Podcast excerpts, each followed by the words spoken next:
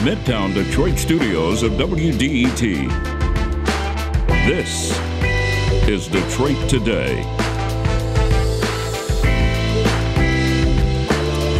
Today, we are going to talk about the police killing of Patrick Lyoya in Grand Rapids. Yet another instance in which an unarmed African American met his or her death because of an encounter with authorities. We're going to hear about what's happening in Grand Rapids and talk with former Detroit Police Chief Ike McKinnon about policing, its drawbacks, and the changes needed for its future. That's all next on Detroit Today. But first, the news from NPR.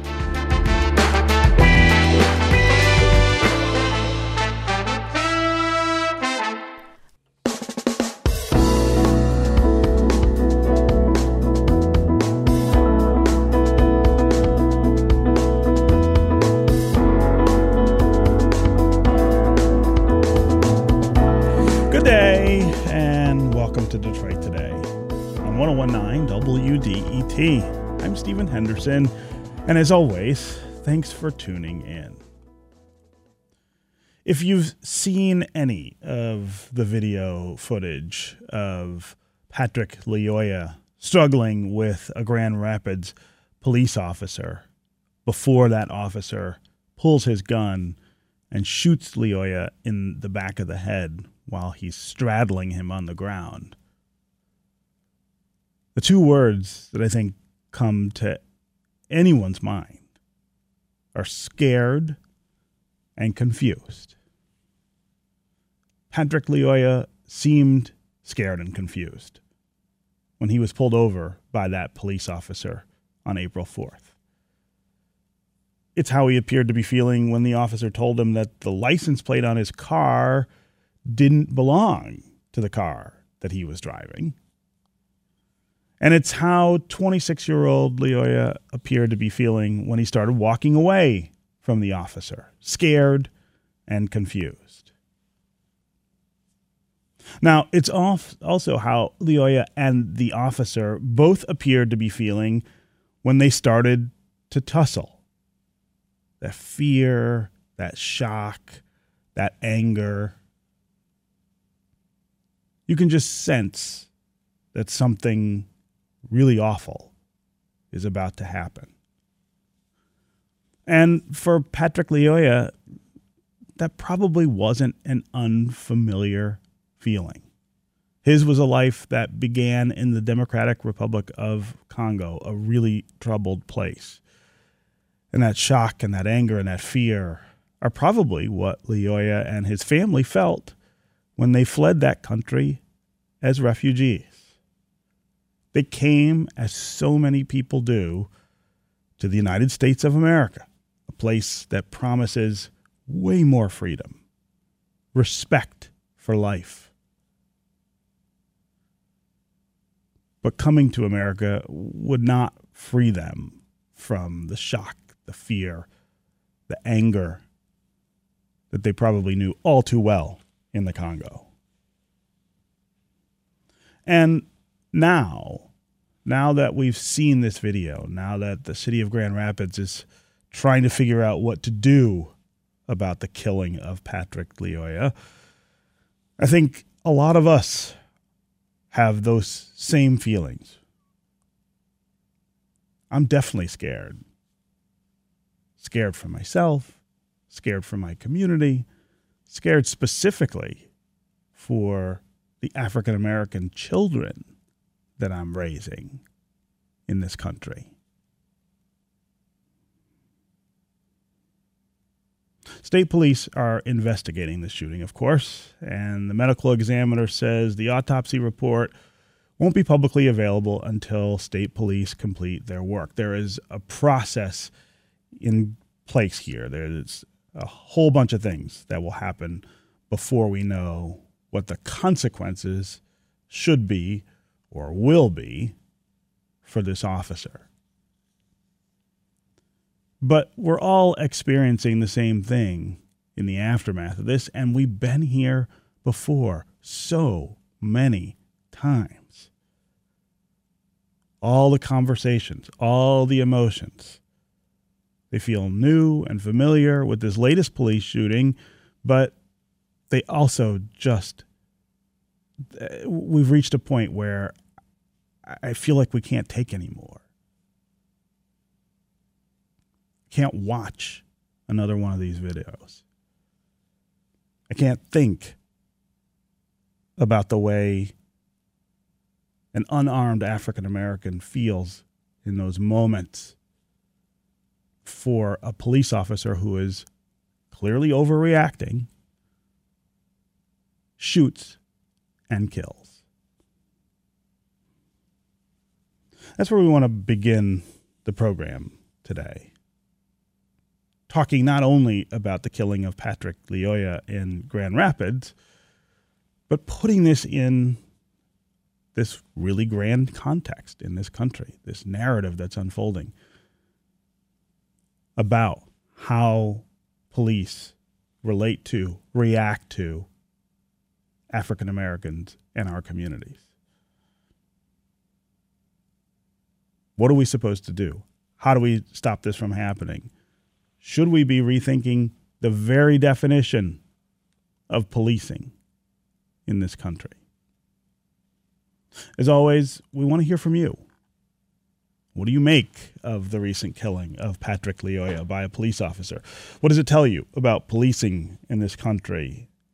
And what do you think we ought to do? How do we turn a corner away from all of this? It's not new, it's been happening forever in this country. But of course, now we have technology that lets us be there essentially, lets us see it all up close. You know, it's a call to all of us to the work of stopping this, of sending this in a different direction. So, how do we do that? As always, the number here on the phones is 313 577 1019. That's 313 577 1019. You can also go to the WDET Facebook page and put comments there, or you can go to Twitter and hashtag Detroit Today, and we will work you into the conversation that way. Kicking us off today to talk about what is going on in Grand Rapids is Bryce Huffman. He is a reporter and producer for Bridge Detroit, which is a publication where I serve as the executive editor. Bryce, welcome to Detroit Today. Thanks for having me on, Stephen. So let's start uh, with your reaction when you first heard about the shooting of Patrick Lyoya. And I, I want to give our listeners just a little context. Uh, Bryce, you have been uh, a reporter for some time now, a reporter and a producer.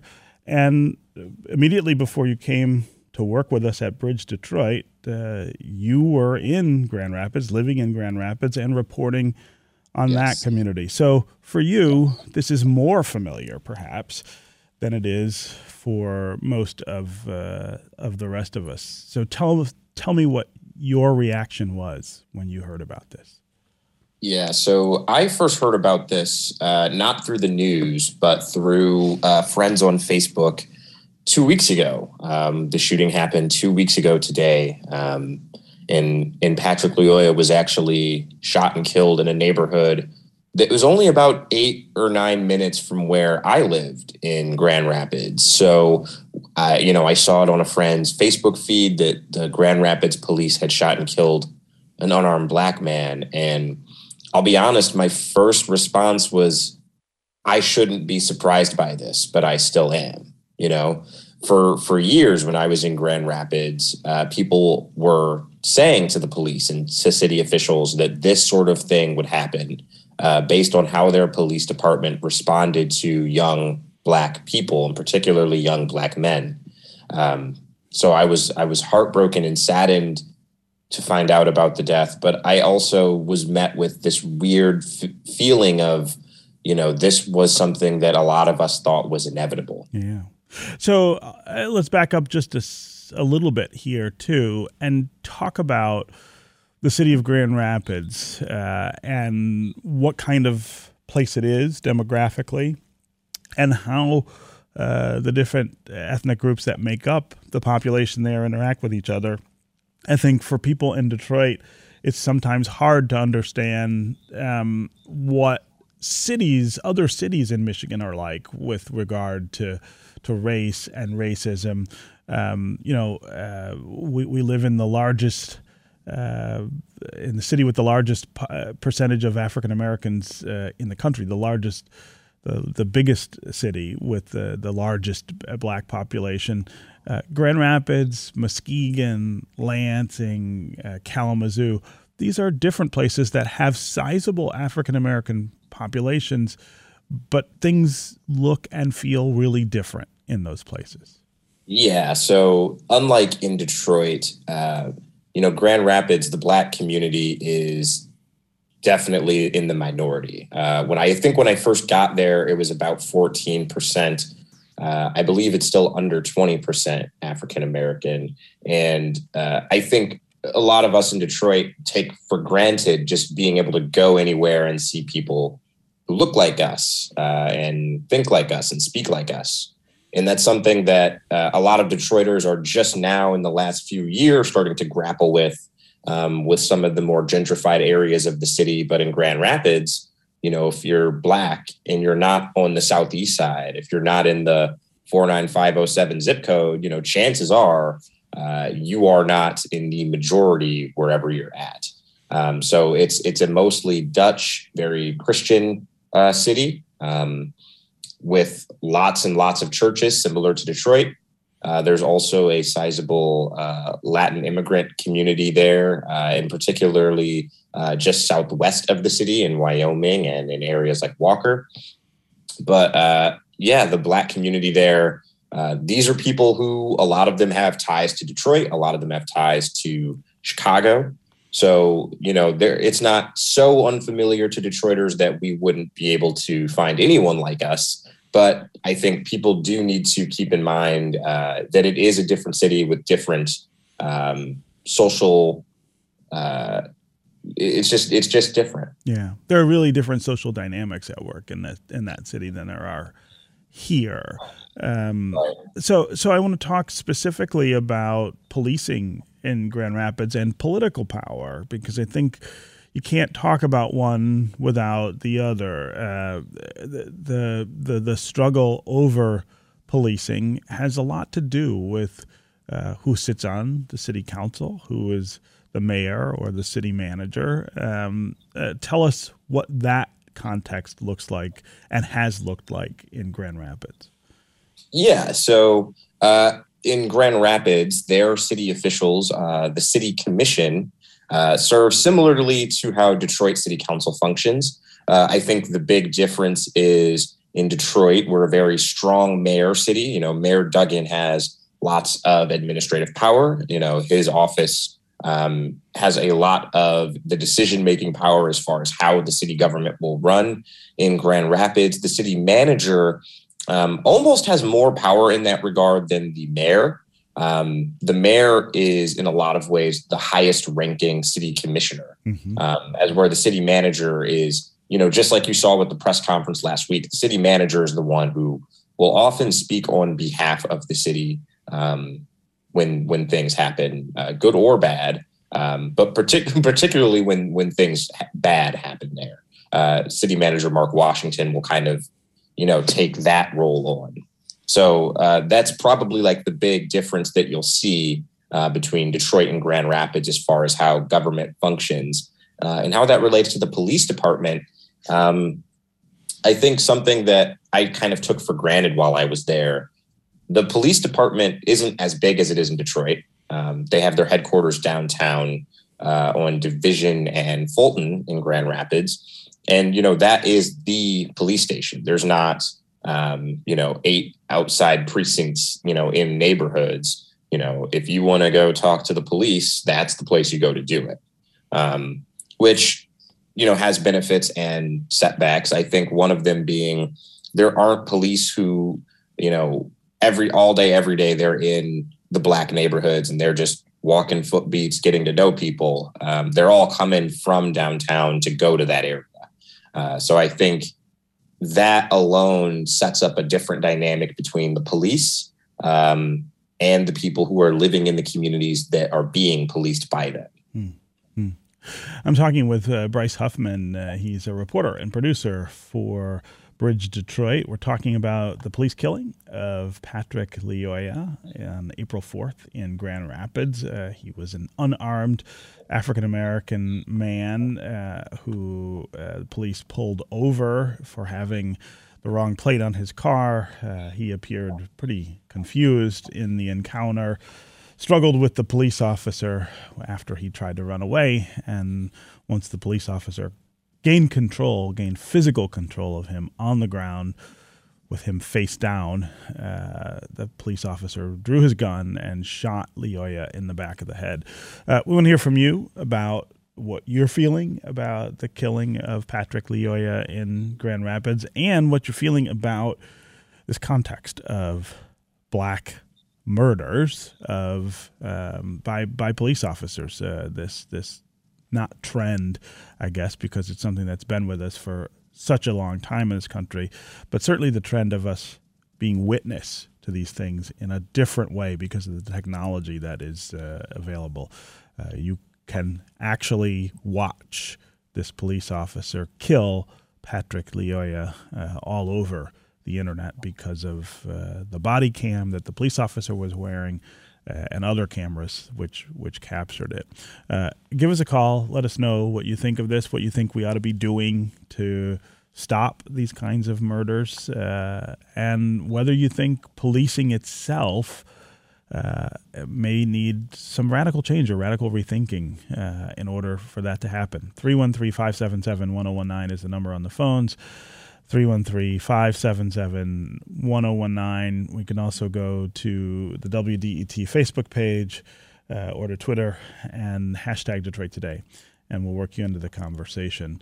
Um, Bryce, before we get to our listeners, and we've, of course, got a lot of folks already queued up to talk about this, uh, let's talk about this, this, um, this particular incident. Um, uh, to the best of your knowledge, what what was the reason that this police officer even gave chase to Patrick Lyoya and tackled him to the ground um, for driving a car without the correct plate on it? I mean, I think that really is one of those kind of critical questions about policing and their tactics. Is this the kind of thing that Grand Rapids officers are doing frequently? Um, is this part of I guess the culture there that uh, and there are some cities where this is true. You know, if uh, if the police pull you over and you you're not cooperative, they, they they get on you. They get after you in a in a physical way. Is that what goes on? I guess uh, in this city. So I guess I want to back up and just give just a brief context for people uh, who were very very unfamiliar with Grand Rapids and the police department there. Uh, when I first got there, it was 2017, and this was in the wake of two really important, uh, maybe moments or events for the department. Uh, the first is back in March 2017, five unarmed black boys were coming out of a community center and got held up at gunpoint by police officers. And that was, um, you know, because it happened right before I moved there. That was like my introduction to the Grand Rapids Police Department. Uh-huh. And while none of the boys were physically harmed, by the altercation, that kind of shows you uh, there is a very toxic relationship between police and young black people. Uh, the next thing that happened was a traffic study came out that showed black drivers are twice as likely to get pulled over as white drivers. So I'm coming to Grand Rapids, a young reporter, knowing, okay, this police department has, there is racial tension going on here.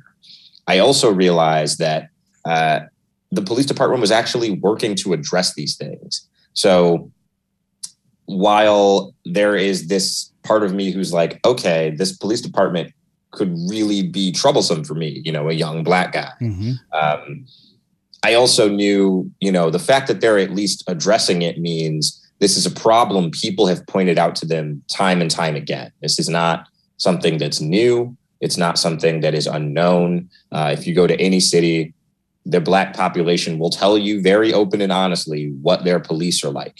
you know, what that relationship, what that dynamic is like.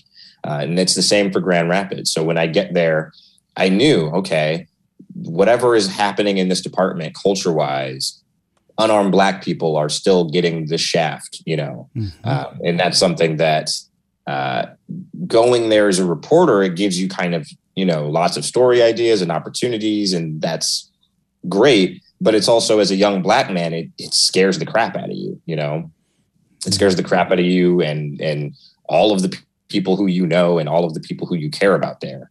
So when I look at the video of Patrick being pulled over, the first thing I realize is the cop sees a young black guy. He doesn't see a Congolese immigrant who doesn't speak English well. He doesn't see um, a man who you know avoid, evaded you know civil war in the Congo to come here and be safe. He just sees a young black guy. So the the stop really was about, uh, I believe it was like his license plate or his tags. There was an issue there, but I think the point in the video where I think you know my antennas went up is when Patrick gets out of the car immediately. Um, the cop should have been like, okay, this guy might not be from here because that's not how we do things here. And actually, when I was speaking with one of Lyoya's former coworkers, that's something that he pointed out. He said, yeah, in the Congo, you know, it's a sign of respect. If you're running away from the police, it shows you fear them, you respect their power, you respect their authority. Uh, in the United States, obviously, that sounds very, very wild to us. But I think that that just goes to show um, if you're a Grand Rapids police officer, you can't make assumptions about why someone's running away or why someone might be uh, getting out of their car. These are things that I think police officers particularly in places that have big immigrant populations, need to be increasingly aware of. Not everyone's going to respond to a gun and a badge the same way. Some yeah. people are going to be scared and, and freeze up. Some people are going to be scared and try to run away. But if no one's posing a life threatening situation to you or others, you know, I don't think it's worth shooting a man in the back of the head. Yeah. But that's just me. Yeah. Okay, when we come back, we are going to continue this conversation uh, with Bryce Huffman of Bridge Detroit about what is going on in Grand Rapids around the killing of Patrick Lyoya. And we're going to get to your social media and uh, phone call comments. Uh, 313 577 1019 is the number on the phones. Daniel, Terry, and Mary in Detroit. Uh, Lisa in the Detroit area. You'll be up first on the phones. Uh, if you want to join them, again, 313 577 1019 is the number. We'll be right back with more Detroit Today.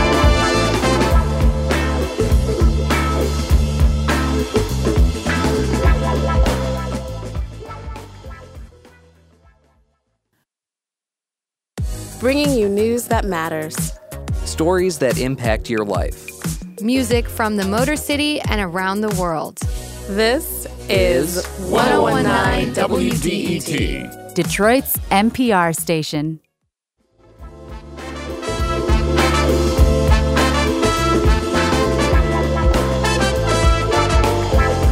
Listening to Detroit Today on 1019 WDET. I'm Stephen Henderson, and as always, thanks for tuning in. We're talking right now with Bryce Huffman, a reporter and producer for Bridge Detroit, who has been covering the aftermath of the police killing of Patrick Lyoya, an unarmed African American man uh, in Grand Rapids. Uh, we want to hear from you about what you think of this killing and what you think we ought to be doing about policing uh, in this country, how you're reacting to uh, yet another videotaped instance of police really overreacting uh, and taking the life of an African American in a non life threatening situation.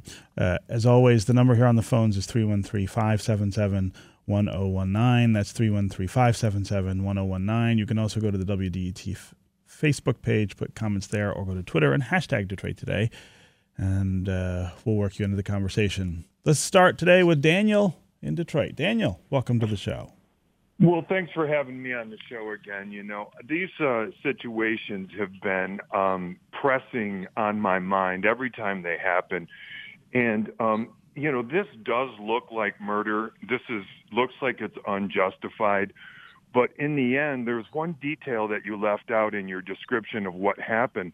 The officer can be heard stating, uh, "Put down the taser" or something. The, um, the the the gentleman that was killed had control of his taser and was possibly going to use it against the officer, which I believe this uh, if that's the case and that's found to happen, this officer will be getting off just like the rest of the officers in self-defense.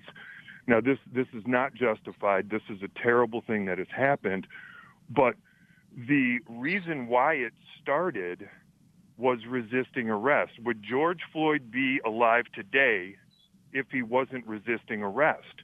Why aren't we doing some kind of a national billboard campaign, something to talk to people about resisting arrest? Now, none of these, 98% of these deaths that have happened in the hands of police on, on black men start with resisting arrest, but nobody is talking about it. And I'm not downplaying the policing. There's a problem with policing of black people. The police have had the knee on the neck of, of the black citizens since they got to this country. It's unfair. It's not justified. But I think that people are dying because we're not talking about this. Mm. We need a national campaign. Resisting arrest could get you killed.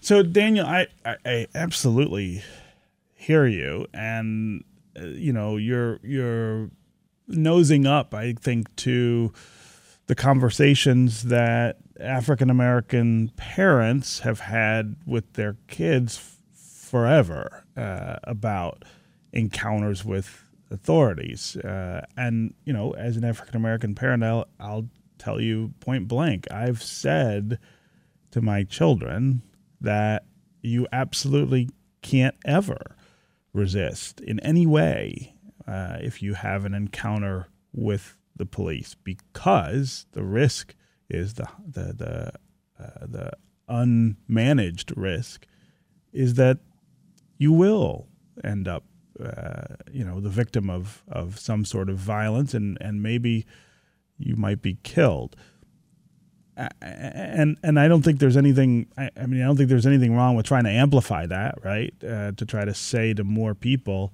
hey, this is what could happen, and this is why you can't. Uh, this is why you can't do that. At the same time, I think we are also getting closer to a space where um, African Americans are thinking about how to avoid the police altogether, how to withdraw from the spaces in which we react and interact with the police. Um, because despite the advice, despite the cautioning, despite the decades, if not centuries, of educating young black people about how to behave when they encounter the police, we still end up in these in these uh, in these situations. Um, Bryce Huffman, I wonder if you can uh, tell us what the reaction from the African American community in Grand Rapids is, and whether it reflects some of what Daniel's saying uh, and this idea of how you respond when you encounter a police officer. Yeah, so I think and thank you, Daniel, for your comment and and for being very thoughtful in your response. Um, I think that there are people in the community, uh, particularly the immigrant community, who uh, are kind of wishing there was more of that sort of education on the police here. Um, you know, like Stephen said, a lot of us who are black grew up knowing not, not to mess with the police, not to resist arrest. You know, basically to say yes, sir, no, sir if you're ever encountered by a, police officer. And that's something that unfortunately a lot of people who are new to this country never had. Um, that's that's part of the civics education that you don't really get in a refugee camp. Um, and and quite frankly, like how how could they? How could they know? You know, they're not from here. Um, but for people who are from here, um, many in the Black community in Grand Rapids are feeling emotionally and physically exhausted. Uh, they're feeling overwhelmed. They're scared you know, for their children. They're scared for themselves. Um, I don't want to put this person's name out there because this conversation wasn't on record. But I was hanging out with a friend of mine the other night in Grand Rapids uh, who has a son, and I was just asking her, you know, like, does this does this stuff scare you? And she says, you know, all the time. Hmm. You know, one day he's going to be old enough to drive a car, and if an officer just happens to see him in a certain light, you know, that could be a bad situation right there. So uh, a lot of people in Grand Rapids, uh, you know, much like in other cities that have had this happen, they're tired of it. They're uh, they they want the department to be held accountable. They want the officer himself to be held accountable. They want the city and all of its leaders who ignored their pleas to do something about the police to be held accountable. So it's um, there's a lot of anger and frustration and also just heartbreak. Mm, yeah. Um, again, Daniel, thanks so much for calling and and sharing that perspective. I really do uh, appreciate it. Let's go next to Terry in Detroit. Terry, what's on your mind? Well, Stephen, I wanted to ask Bryce to comment about um, about how the police go about policing in Grand Rapids, and I want to set it up with a little context. My brother works in northern Macomb County. He works second shift at a precision metalworking place. And, and we all know it's not uncommon for people to work second shift in Metro Detroit in these automotive and metalworking places. Um, he got off work at one in the morning, pulled out of the parking lot, and was right away pulled over by a, Macomb, a northern Macomb County uh, police officer who said, "You don't have insurance." And of course, my brother has insurance. And that's when he and I both became educated on the fact that one, a police officer, if they can spot your license plate, they can run it. You don't need to be doing anything illegal. And the chief in that community said that's how his police do it. They, if they see your plate, they just randomly run plates of everyone they encounter. So basically, anyone they encounter that they feel like treating like a criminal, they will, right? They're, they're just going to assume you're a criminal. We're going to run your plate and see if there's a problem. The other thing we found out is that there is some sort of administrative system that ins- insurance companies in Michigan report to some sort of state system run by the Secretary of State on whether you have uh, auto insurance. My brother had auto insurance.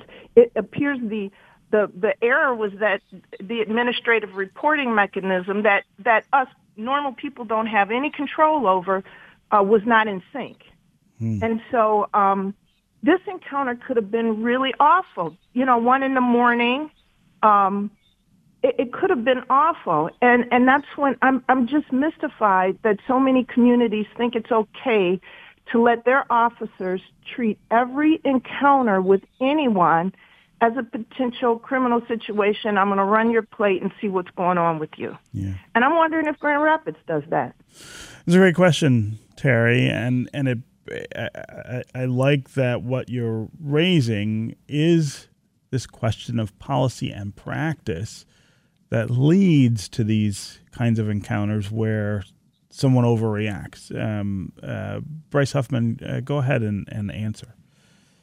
Yeah, so I'm actually not sure if they run plates for everyone they encounter. Um, I know from the video they did run Patrick's plates, but uh, th- whether or not they run everyone's plates, I'm I'm actually not entirely sure, but I do uh, I do think that that style of policing uh, it leads to an over criminalization of really any group of people, but in in this country, um, that group tends to be black people and particularly young black men. Mm-hmm. Uh, so if Grand Rapids is policing in that particular way, um, that would show why the city has had so many incidents of unarmed black and brown people being mistreated by police. Yeah, yeah. All right, coming up, we're going to continue this conversation with Bryce Huffman, uh, reporter and producer for Bridge Detroit, and we're going to add a really important voice to the conversation as well. Ike McKinnon, former chief of the Detroit Police Department, uh, also was an officer in Detroit during the 1967 uprising and experienced some really overt racism from fellow officers during that time and at other points in his career. He's going to join us to talk about policing and what this killing in Grand Rapids tells us about the need for change. We'll also continue to hear from you on social media and on the phones. 313 577 1019 is the number. You can go to Facebook or Twitter and put comments there as well. We'll be right back with more Detroit Today.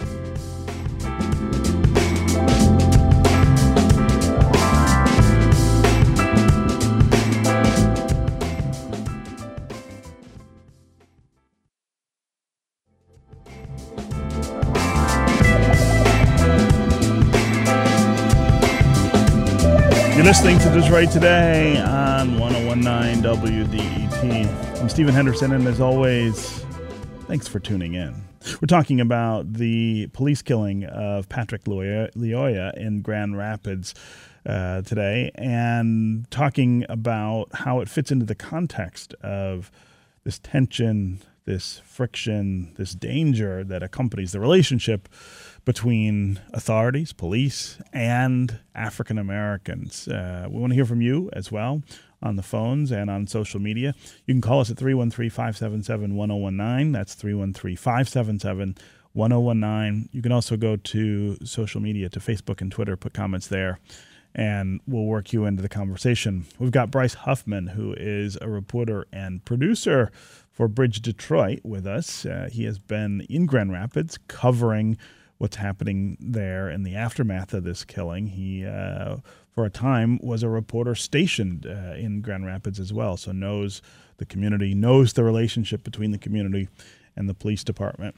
I want to welcome another voice to the conversation as well now. Uh, Ike McKinnon is the former chief of the Detroit Police Department, also was an officer in Detroit during the 1967 uprising and experienced some pretty overt racism uh, during his career. Ike, welcome back to Detroit today. Thank you and good morning, Stephen. Yeah. So uh, I want to start here with you, uh, Ike, as a former law enforcement leader, as an officer, an African American man who's faced racism and brutality from your fellow officers. I, I, I wonder what your reaction was to the news and the details of what we're seeing in Grand Rapids. Well, Stephen, unfortunately, it's uh, it's kind of like the, the same old story over and over again that I've seen, heard, and witnessed almost uh, throughout my long career. I mean, I started in 1965, and as you know, and a lot of people know, I, I was severely beaten up when I was 14 years old by Detroit police and shot at by fellow officers during the uh, the riot slash rebellion in 1967.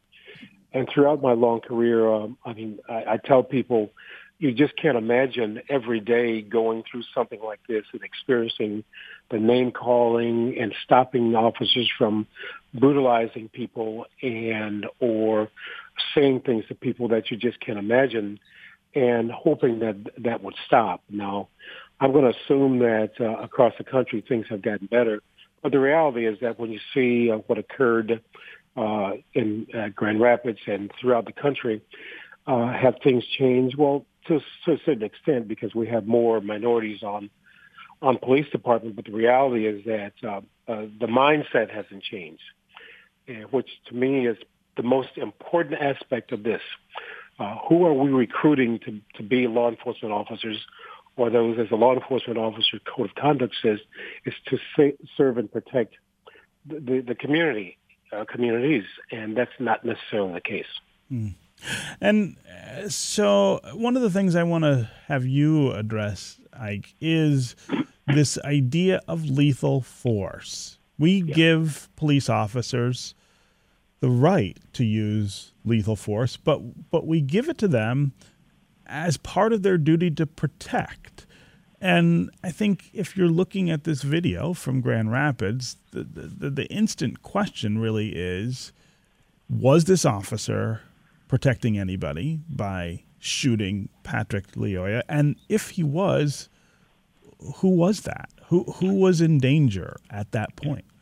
Well, let's take this step by step. You have the a law enforcement officer has the right to uh, use his or her weapon if he feels that his life is in jeopardy, his partner's life is in jeopardy, or someone else's life is in jeopardy. And so we, we go through this, this situation where the officer stopped uh, Patrick and uh, Patrick steps out of the car and he yells at him to get back in the car. Well, something happened, and that, we think about this. Was his life in jeopardy at that point? No. Obviously, he didn't think so because he let him open the door to his car where there was someone else in the vehicle, and potentially, and I, I know from personal experience that we've seen and stopped people who had weapons in their car in open view on the street.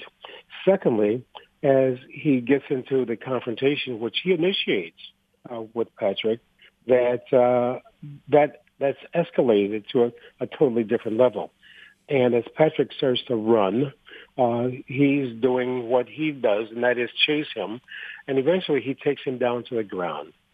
And what is the, the, the worst part about this, obviously, is that as he gets him down, he's got his left arm on him, around him, and he reaches back. Um, I thought he was initially reaching back for his handcuffs, which you can clearly see are uh, behind him, but no, he pulls his gun out and he takes his gun and shoots him in the head. Mm-hmm. Now, I've heard from people say, well, maybe the the the, the uh, uh, his finger slipped or something like that. We don't know. We don't know what the mindset of this officer was, but which goes back to the kind of people we recruit into law enforcement and what is their intent. Uh, do they want to serve and protect, or do they want to chastise, or do they want to show the power that they have to take someone's life? Mm, yeah. Again, 313 577 1019 is the number here on the phones. Let's go to Greg in Shelby Township. Greg, welcome to the show. Uh, thank you. How are you doing today? Good. How are you? uh, there was a case recently at a Wendy's where a guy fell asleep at the drive-through. He was drunk, and uh, you know he came out. They they he gave him their license, and uh, and he decided in his lapse of judgment to run. So the police had his license and his car, and he ran, and they shot him in the, uh, from my understanding, in the back. Uh, if a guy's going to run and you have his car and license, why don't you just let him run? He's yeah. not going anywhere. You know where he lives. You have his car. He's coming back to get it. I mean, there's there's no reason to put your hands on him at all. Just let him go.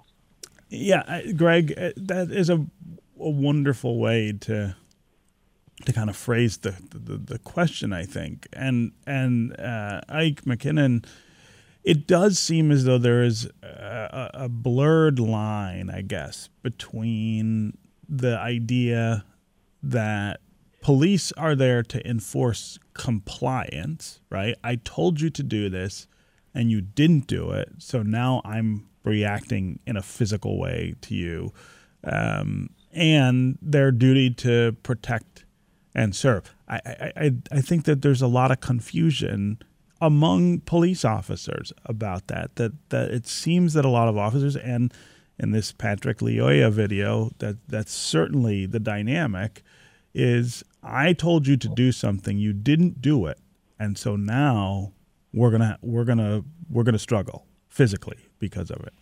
Which which goes exactly to what I'm saying in terms of the kind of people that we recruit into law enforcement. What is their mindset? What is their mentality? Has there been a psychological evaluation, not only when you come on the job, but a yearly or maybe uh, twice a year evaluation to see who this officer, what he's been doing, uh, is his uh, his or her supervisors checking the, the the number and kind of people that he or she is stopping. For instance, uh, I saw when I was on the police department, uh, we had officers who all they stopped were young black men. I said, wait a minute, there's something else that's wrong here. And I had to tell my supervisors that. You, have to look at the, the activity log sheets to see who this officer is stopping, why he's st- stopping certain people. And let's go back to what uh, Greg is saying in terms of that was the case, I think, in Georgia. Uh, yes, the, the man took off running. You're right, Greg. He had the, the man's driver's license. I mean, is this a, a, a capital crime that someone should uh, uh, uh, take someone's life for? Those are the kinds of things that we look at in terms of why take someone's life.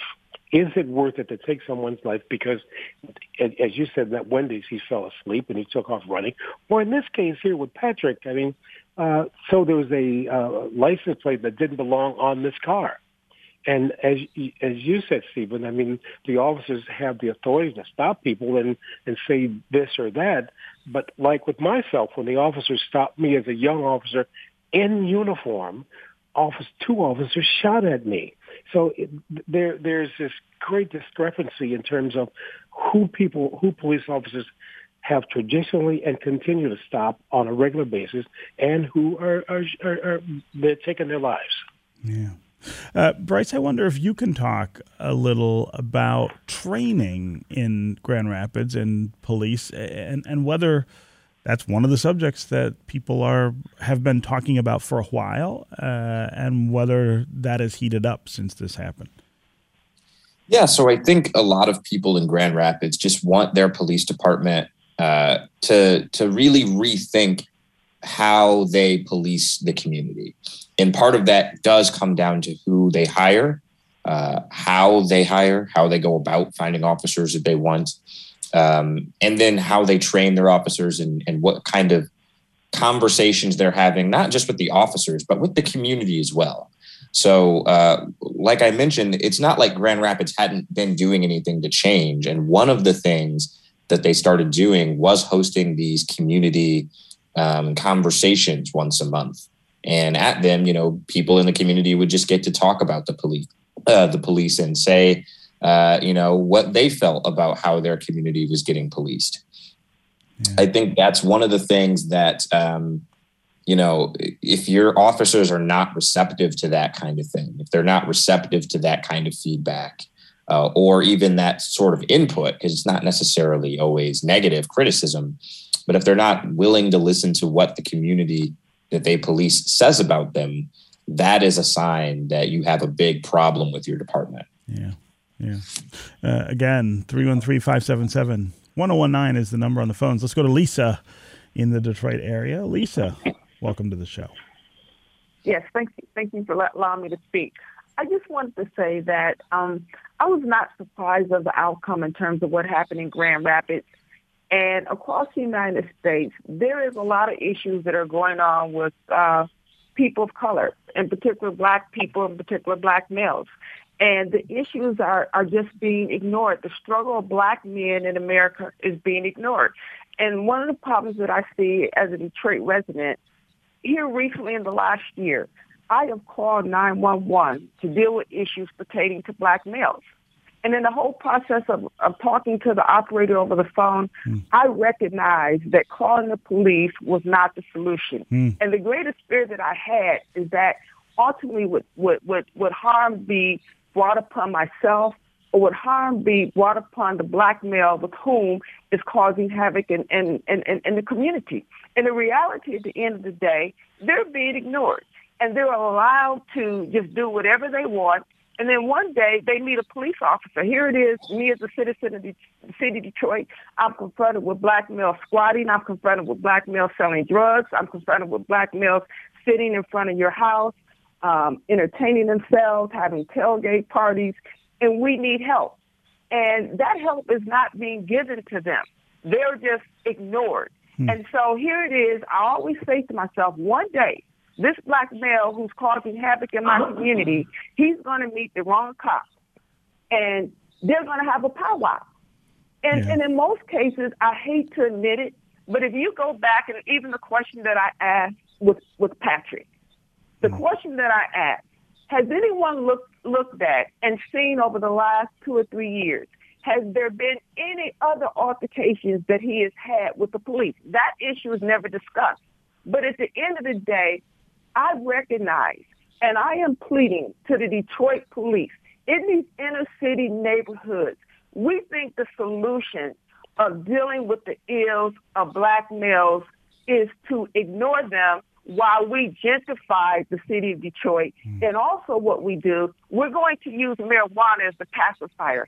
I can't deal with him. So what I'm going to do is that I'm going to allow him to sit at home, not work, drink a 40, and smoke marijuana every day. instead of figuring out the solution, how do we move individuals who are somewhat somehow went astray? How do we move them yeah. to productive members of society? Lisa, and, I, am afraid. Lisa, I really appreciate. I don't. I don't want to cut you off, but but we're going to run out of time, and I, I, I love what you're saying, but I want to give Ike McKinnon a chance to answer this. I said earlier that I I think one of the things that's coming next is this idea of black people distancing themselves from law enforcement, stopping the engagement uh, with, with, police to the extent that they can. I think Lisa's uh, coming right up to that line as well. Stephen, I think that's absolutely true because there is a lack of trust, and there is this uh, on the police side, us versus them. And I've heard on both sides of this. Uh, people say, well, I, in the training aspect of it, uh, and I've been involved and heard officers say, well, listen, I'm tired of listening to this civil rights BS. And and and their thing is there's something wrong with society, as the society says there's something wrong with police officers, which goes back to let's have mental health workers, let's have uh, people who are truly involved and want to make a difference within the respective society. Police officers, there, there's 700, I think 750,000 law enforcement officers in this country. There's 330 million people who the, the, the law enforcement uh, society has to make changes to say we are going to try and do everything that we can to be professional. The law enforcement code of ethics as a law enforcement officer, my fundamental duty is to serve the community to safeguard lives and property, protect the innocent against deception, the weak against oppression or intimidation, and respect the constitutional rights of all to liberty, equality, and justice. If every law enforcement officer who was recruited and lived by that during his or her tour of duty, we would not have the problems that we have right now. Hmm. And, and going back to what Bryce said again about the, um, uh, the, the kind of people we recruit into law enforcement. Yeah. Yeah. Okay, Ike McKinnon and Bryce Huffman great to have you both here to talk about uh, this tragic killing in Grand Rapids. Thanks so much for joining. Thank you so much. It's going to do it for us today. I'll be back tomorrow when we're going to talk about the state of solar energy in Michigan for Earth Week. This is 1019 WDETFM, Detroit's NPR station, your connection to news, music, and conversation. We'll talk again tomorrow.